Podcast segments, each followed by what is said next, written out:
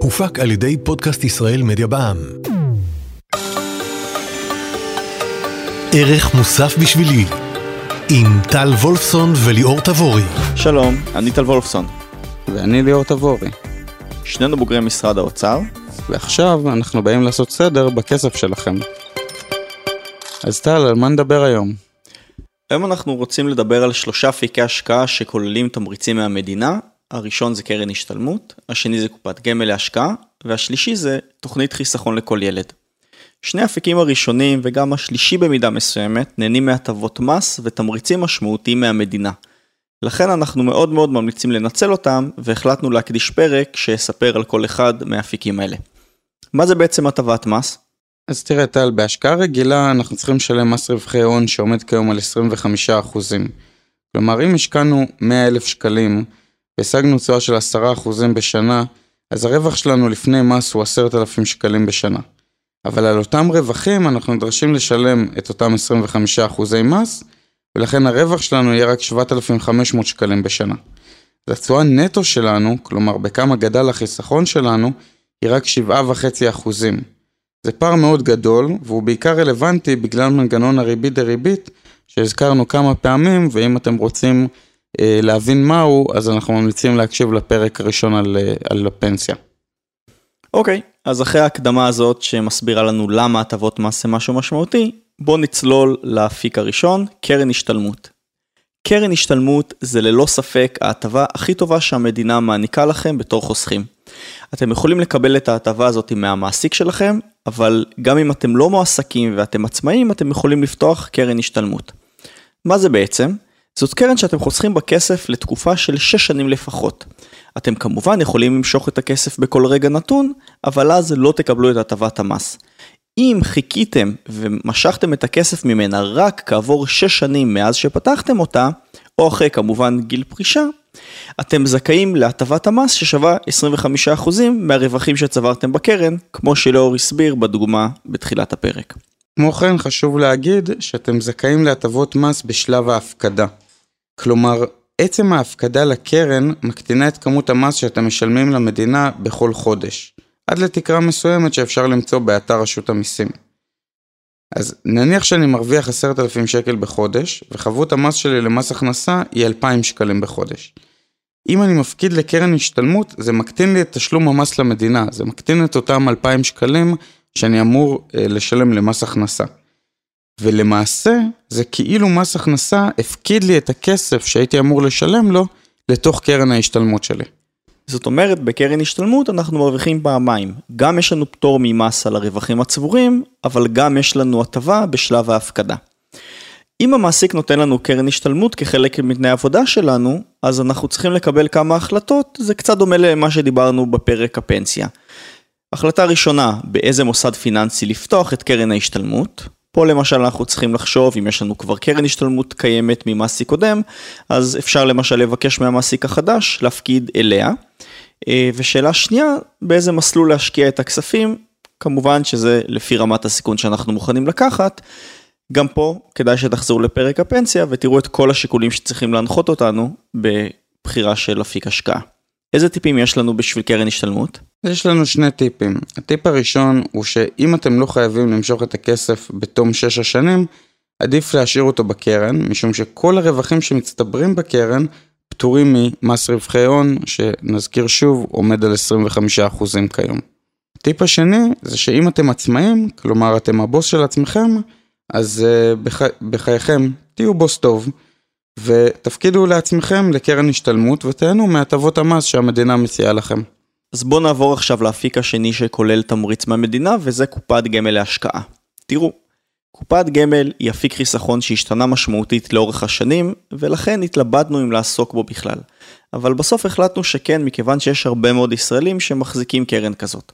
בגדול, מה שהיה פעם, זה שהמדינה הייתה נותנת פטור ממס רווחי הון למי שהיה מפקיד את הכסף בקופה ל-15 שנים ומעלה. אז באמת יש הרבה מאוד אנשים, בטח הורים שלכם, דודים שלכם וחברים שלהם שעדיין נהנים מזה. הפטור הוא על הפקדות שנעשו לפני שנת 1995, כך שזה ממש לפני הרבה זמן. כיום קופות גמל זה מוצר uh, שחזר לאופנה. אה, כי יש מה שנקרא קופות גמל להשקעה, שהיא מקנה לנו פטור ממס, אבל רק למי שפודה אותה אחרי גיל פרישה. שזה די דומה לפנסיה שיש היום לצעירים, אם כי בלי המרכיב הביטוחי. ואם אתם צריכים הבהרה, אז שוב אנחנו מפנים אתכם לפרק שלנו על פנסיה. אפשרות שנייה כיום היא להשתמש בקופת גמל כמוצר השקעה נטו.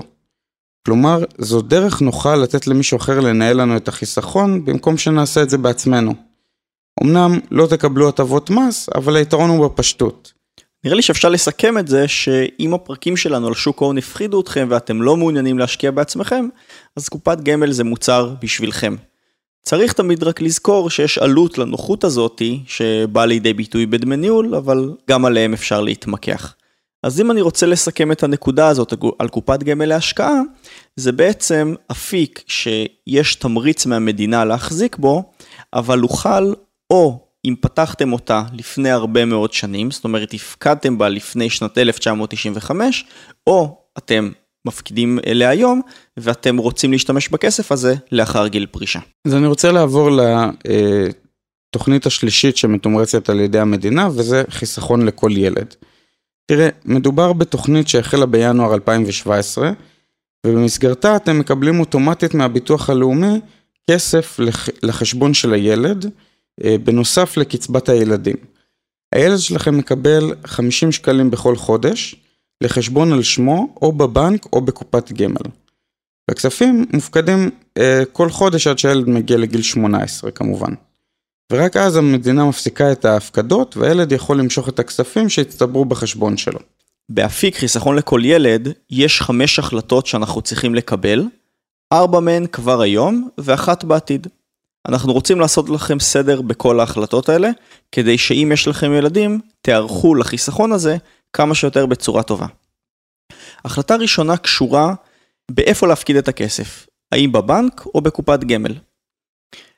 בבנק זה הכי בטוח. אתם יודעים שתקבלו את הכסף בוודאות, בתוספת הריבית שהצטברה לאורך התקופה. החיסכון של חיסכון בבנק, זה שהריבית שתקבלו היא כנראה הרבה יותר נמוכה ביחס לקופות הגמל. ומכיוון שמדובר בהשקעה לטווח די ארוך, זאת אומרת משהו שהוא כמעט 20 שנה, אנחנו ממליצים לבחור בקופת גמל. כמו שהסברנו בפרקים על שוק ההון, כסף שמושקע בשוק ההון מניב תשואה שנתית גבוהה יותר מאשר הפיקדון בבנק. ההשקעה הזאת היא כמובן יכולה לעלות, יום אחר לרדת, אבל מכיוון שהכסף סגור עד שהילד מגיע לגיל 18, אנחנו מאוד ממליצים להשקיע בשוק ההון, זאת אומרת, קופת גמל. מה שלא תהיה ההחלטה שלכם, אתם צריכים לעדכן את הביטוח הלאומי בהחלטה הזאת, ותוכלו לעשות את זה באתר, של, באתר האינטרנט של הביטוח הלאומי. אם לא תעדכנו את הביטוח הלאומי, אז יש מסלול ברירת מחדל, כלומר, אל דאגה, כסף בכל מקרה יופקד לחשבון של הילד שלכם, וברירת המחדל תלויה בעיקר בגיל של הילד. אם הילד עד גיל 15, אז יופקדו אה, כספים בקופת גמל, בחשבון על שמו. אם הוא מעל גיל 15, יופקדו לבנק אה, כספים בחשבון על שמו. אוקיי, okay, אז אני רוצה לדבר עכשיו על ההחלטה השנייה, והיא האם להכפיל את החיסכון על ידי הפקדה של 50 שקלים נוספים בכל חודש.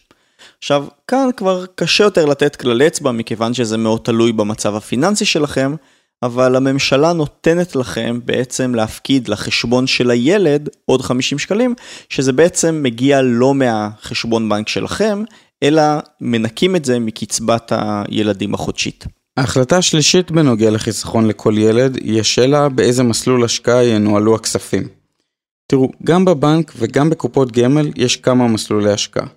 בבנק יש שני מסלולים, או מסלול בריבית קבועה ולא צמודה, שהוא ברירת המחדל, או מסלול בריבית משתנה. בקופת גמל יש שלושה מסלולים עיקריים ברמות סיכון משתנות, או רמת סיכון נמוכה, שזה ברירת המחדל, או רמת סיכון בינונית, או רמת סיכון גבוהה. יש עוד שני מסלולים אה, מיוחדים בהתאם אה, להלכה אה, היהודית או השריעה המוסלמית. אנחנו ממליצים לבחור במסלול עם הסיכון הגבוה, משום שמדובר בהשקעות לטווח ארוך יחסית, ועל פי ביצועי העבר נראה שלאורך זמן המסלול המסוכן ישיג תשואות טובות יותר. ואם אתם רוצים, אתם יכולים לשמוע את הפרק מבוא לחיסכון שיסביר לכם את זה יותר טוב. אני רוצה רק להוסיף שאפשר לשנות לאורך השנים את רמת הסיכון של האפיק חיסכון. זאת אומרת, אם עכשיו נולד לכם ילד, אתם יכולים לבחור את אפיק החיסכון עם הסיכון הגבוה ביותר, אבל כעבור 10 שנים או 15 שנים, אפשר לשנות לאפיק עם סיכון נמוך יותר. ההחלטה הרביעית שקשורה לחיסכון לכל ילד היא איזה קופת גמל לבחור. זאת אומרת, יש כל מיני חברות שמציעות לנהל את הכסף הזה. ופה אנחנו ממליצים לכם לבחון את דמי הניהול שכל קופה מציעה. ויש כמובן גם תשואות שונות לכל קופה, אבל אנחנו ממליצים לתת משקל לדמי הניהול מכיוון שאת התשואה אי אפשר אף פעם לחזות. אבל דמי הניהול הם סופיים, הם בטוחים. ההחלטה החמישית בנוגע לחיסכון לכל ילד היא החלטה עתידית והיא בעצם מתי למשוך את הכסף. תראו, החל בגיל 18 הילד יכול למשוך את הכסף, אבל הוא לא חייב לעשות את זה. מכיוון שהחיסכון ממשיך לצבור ריבית, אנחנו ממליצים להשאיר את החיסכון כמה שיותר שנים עד אשר תזדקקו לו. בנוסף, ילד שלא מושך את הכסף עד גיל 18 מקבל מענק של 500 שקלים, ואם הוא מגיע לגיל 21 ועדיין לא משך את הכסף, הוא יקבל מענק של 500 שקלים נוספים. שזה בונוס מאוד מאוד משמעותי לחיסכון שכמו שטל אמר, מגיע לבערך 15 עד 20 אלף שקלים בתום התקופה. בונוס של אלף שקלים הוא הרבה מאוד כסף. יש נקודה אחרונה שכמובן לא צריך להחליט עליה עכשיו, אבל כדאי לדעת איך המנגנון הזה עובד. אם הילד יחליט לא למשוך את הכסף עד גיל פרישה, זאת אומרת עד גיל 67 ובטח עד אז יהיה אפילו יותר, הכסף ייהנה מפטור ממס רווחי הון, שעומד היום על 25%. זאת אומרת, זה בונוס משמעותי, למרות שצריך לחכות המון המון שנים כדי לקבל אותו. אז בואו נסכם את הפרק. אנחנו דיברנו היום על שלושה אפיקי השקעה שמאפשרים לחסוך כסף, ואתם מקבלים דרכם גם תמריצים דרך הטבות מס ודברים שונים. קרן השתלמות, קופת גמל להשקעה וחיסכון לכל ילד. האפיקים האלה הם פסיביים לחלוטין, זאת אומרת מבחינתכם זה שגר ושכח. ההטבות שהמדינה נותנת לנו באפיקים האלו הן משמעותיות ביותר. בקרן ההשתלמות יש הטבות מס בשלב ההפקדה, שכמו שאמרנו מפחיתות את התשלום השוטף שלנו למס הכנסה, ויש פטור ממס רווחי הון, ושני הפטורים האלה ביחד שווים המון המון כסף. בקופת גמל להשקעה נקבל הטבות מס משמעותיות, אבל רק אם נשמור את הכסף בקופה עד גיל הפרישה. אבל מלבד זאת, כמו שאמרנו, מדובר באפיק השקעה נוח וזול יחסית, שמציב תחרות קשה לפיקדון הבנקאי הישן והטוב. והאפיק הזה מתאים למי שלא רוצה להשקיע בעצמו בשוק ההון. האפיק השלישי שדיברנו עליו נקרא חיסכון לכל ילד, שבו המדינה מפקידה לנו כסף ונותנת לנו תמריץ לא לגעת בכסף, בדמות בונוס של 500 שקלים, פעם אחת בגיל 18 ופעם נוספת בגיל 21. אם נשאיר את הכסף עד גיל הפרישה, אז נהיה גם זכאים לפטור ממס רווחי הון. הערה אחרונה לפני שנסיים. אם אתם לא בטוחים אם יש לכם חשבונות חיסכון מהסוג הזה, למשל קופת גמל או קרן השתלמות, אתם יכולים לאתר אותם באתר הר הכסף של משרד האוצר, פשוט תחפשו בגוגל הר הכסף, תגיעו לאתר, תזינו את הפרטים שלכם, הבדיקה לגמרי בחינם. אתם יכולים לאתר שם כספים או שלכם, או גם כספים אבודים של קרוב משפחה שנפטר, או משהו כזה. אז עם זה אנחנו נסכם, שיהיה יום טוב ונתראה בפרק הבא. להתראות. ערך מוסף בשבילי, עם טל וולפסון וליאור תבורי. התוכנית מציגה הסבר ומידע כללי בלבד, ואין בה משום ייעוץ מותאם אישית או המלצה ביחס לפעולות כלשהן. מומלץ להתייעץ עם איש מקצוע מוסמך לפני ביצוע פעולות על סמך המידע המובא בתוכנית. הופק על ידי פודקאסט ישראל מדיה בע"מ.